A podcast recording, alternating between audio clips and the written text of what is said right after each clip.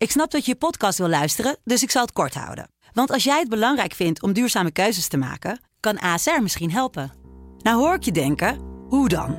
Nou, bijvoorbeeld bij het duurzaam herstellen van schade. Of de premies die we beleggen volgens ons duurzaam beleggingsbeleid. Dat bepaalt waar we wel en juist niet in investeren.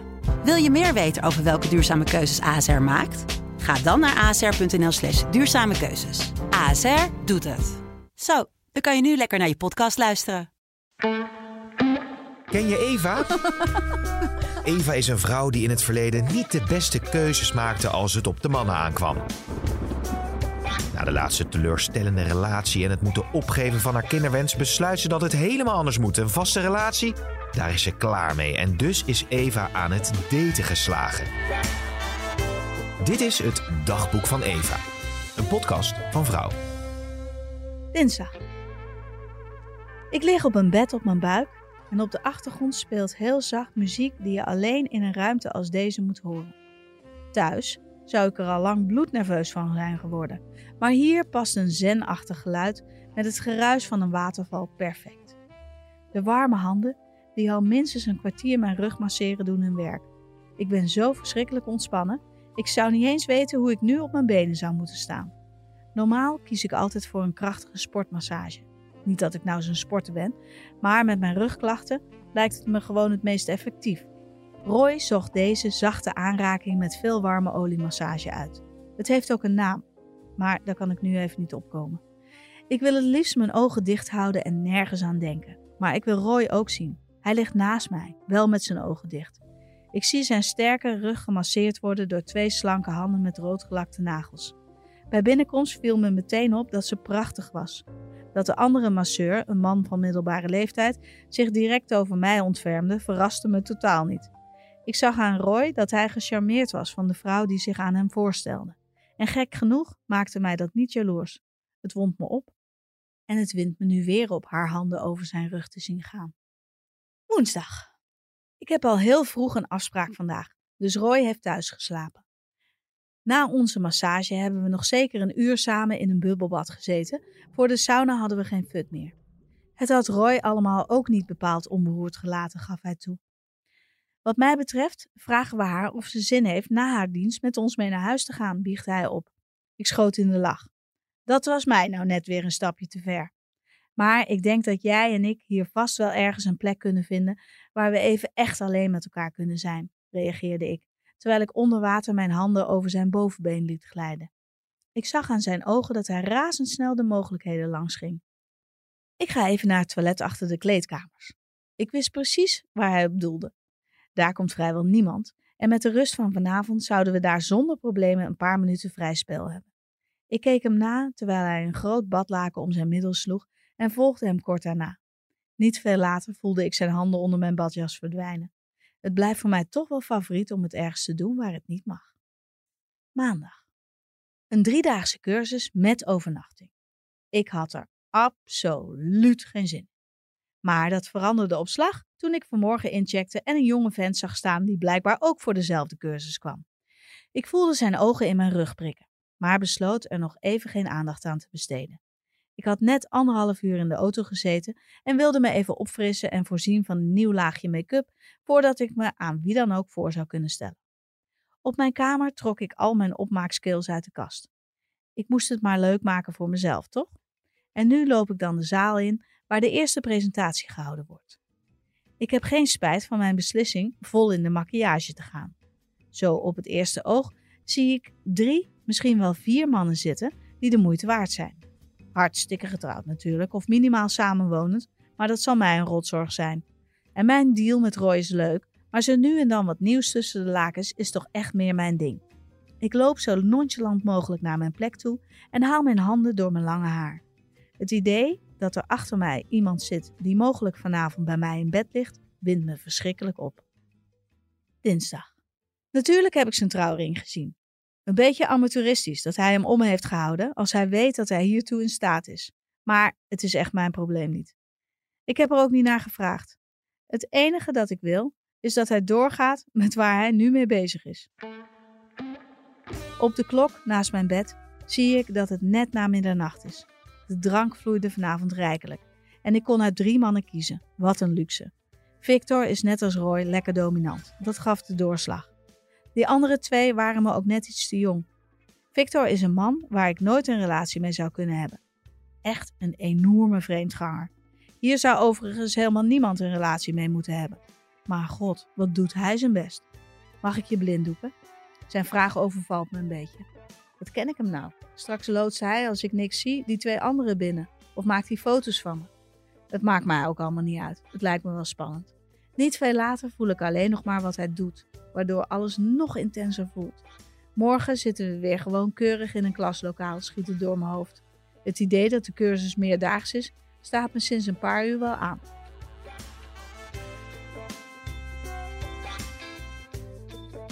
Donderdag. Ik kijk naar mijn spiegelbeeld en zie een vermoeid gezicht met waterige ogen. Ik ben ziek.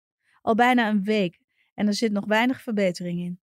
En het is niet alleen dat mijn lijf niet meewerkt, het is ook in mijn hoofd een enorme warboel. Het leek zo'n wild plan om het bed in te duiken met een van de medecursisten. Maar toen Roy de dag erna ineens op de stoep stond om mij te verrassen, was het ineens een heel stuk minder opwindend allemaal. Hij had het direct door. Ik zat middenin een heftige flirtsessie toen hij zijn hand op mijn schouder legde. Hij was woest. Ik ook. Ik was woest en heel erg geschrokken. Wat moest hij daar? Ik voelde me gecontroleerd. En daarbij, we hadden toch geen relatie? Ja, er was exclusiviteit beloofd, maar kom op zeg. Wie geeft mij de garantie dat Roy zich daar altijd zo keurig aan heeft gehouden? Hij is vaker een paar dagen weg geweest dan ik. En ik weet echt wel dat een man als Roy niet heel veel moeite hoeft te doen om de vrouwen om zijn vinger te winden. Het laat mij niet los. Ik mis hem. Hij heeft helemaal niets meer van zich laten horen en ik weet ook niet of hij momenteel thuis is. Ik ben al dagen mijn huis niet uit geweest en kan dus niet zien of hij zijn auto in de garage heeft staan. Zal ik hem een berichtje sturen? Wat zou het fijn zijn om nu in zijn sterke armen te liggen en zo in slaap te vallen? Wilde ik dan toch een relatie met hem? Ik open mijn WhatsApp en zie dat hij online is. Dan zet ik mijn telefoon uit. Ik ga slapen. Laat het eerst maar even zakken. Misschien is hij over een paar dagen wat minder boos. Vrijdag. Ik mis je en het spijt me. Ik ben denk ik enorm gewend geraakt aan het erop losleven. En die tweede natuur die kwam weer naar boven. Je boosheid is terecht. We hadden een afspraak. Is het onvergeeflijk? Ik heb het appje toch maar gestuurd gisteravond. Maar tot op heden heb ik er nog geen reactie op ontvangen. Hij heeft het gelezen, getuigen de twee blauwe vinkjes.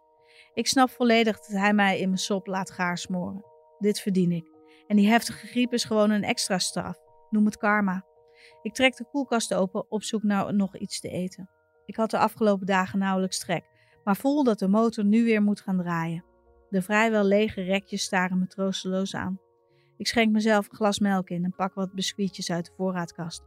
Als ik een half uurtje later op de bank zit, voel ik me ineens intens verdrietig en zielig. Dinsdag. Het is na middernacht en ik lig nog wakker. Vandaag was de eerste dag dat ik me een beetje de oude voelde.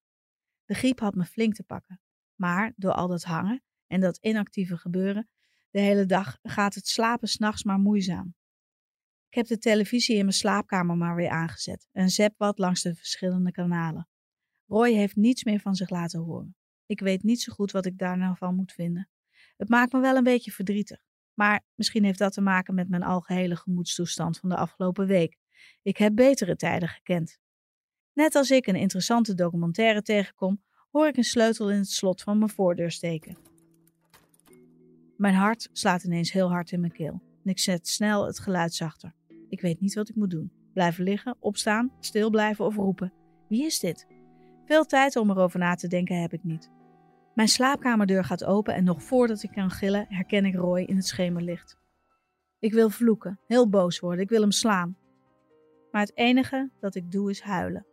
Waar alle tranen vandaan komen weet ik niet, maar ik lijk niet meer te kunnen stoppen. Roy is bij mij op bed komen zitten en drukt zich met zijn armen stevig tegen me aan. Hij streelt mijn haar en kust mijn voorhoofd. Het zijn juist die lieve gebaren die mijn tranen nog harder doen stromen. Hij is niet meer boos. Woensdag.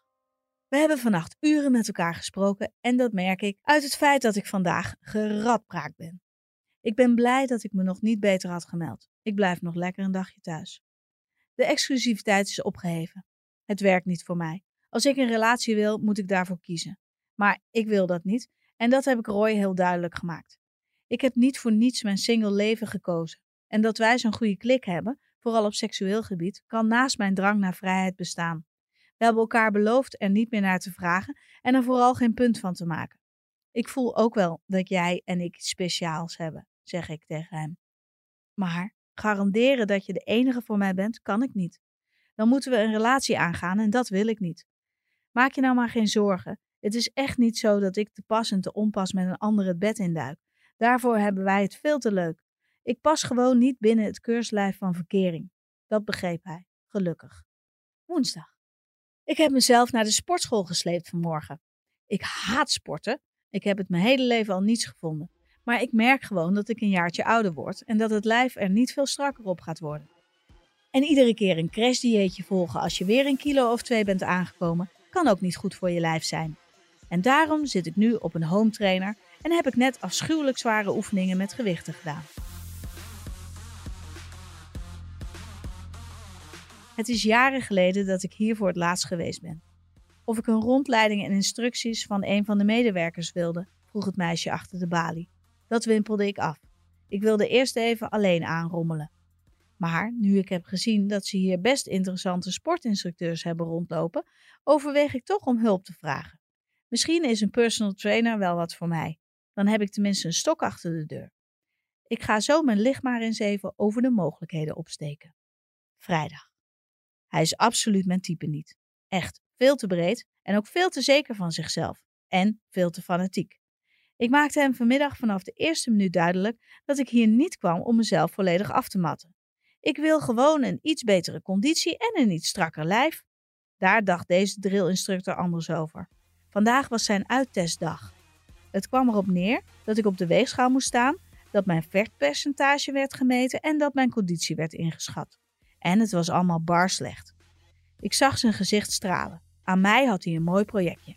En zo kwam het dat ik al meteen flink aan de bak kon. Maar hoe verschrikkelijk ik het ook allemaal vond en hoezeer hij ook niet mijn type is, dat er een man zo bovenop me zat en ook constant ongevraagd mijn houding corrigeerde, deed me toch wel iets. Ik kwam zojuist dan ook moe, maar vol spanning thuis. Vlak voordat ik onder de douche stapte, stuurde ik Roy een berichtje. Ik ga douchen. Meer niet. Ik had geen idee of hij thuis was. Het idee dat de deur van de badkamer ieder moment open kon gaan en mijn neighbor with benefits binnen kon komen, was enorm spannend. Maar toen ik na een kwartier nog steeds geen Roy had gezien, draaide ik toch maar de kraan uit. Iets wat teleurgesteld droogde ik me af. En een paar minuten later liep ik naakt met alleen een handdoek om mijn natte haar mijn slaapkamer in. En daar zat hij, geamuseerd te wachten op mijn schrikreactie. Mijn hart maakte een sprongetje, van schrik en van de opwinding. Dit, deze man, hier op mijn bed, dat was precies wat ik wilde. Wil je de volgende aflevering van het dagboek van Eva niet missen? Abonneer je dan in je favoriete podcast-app.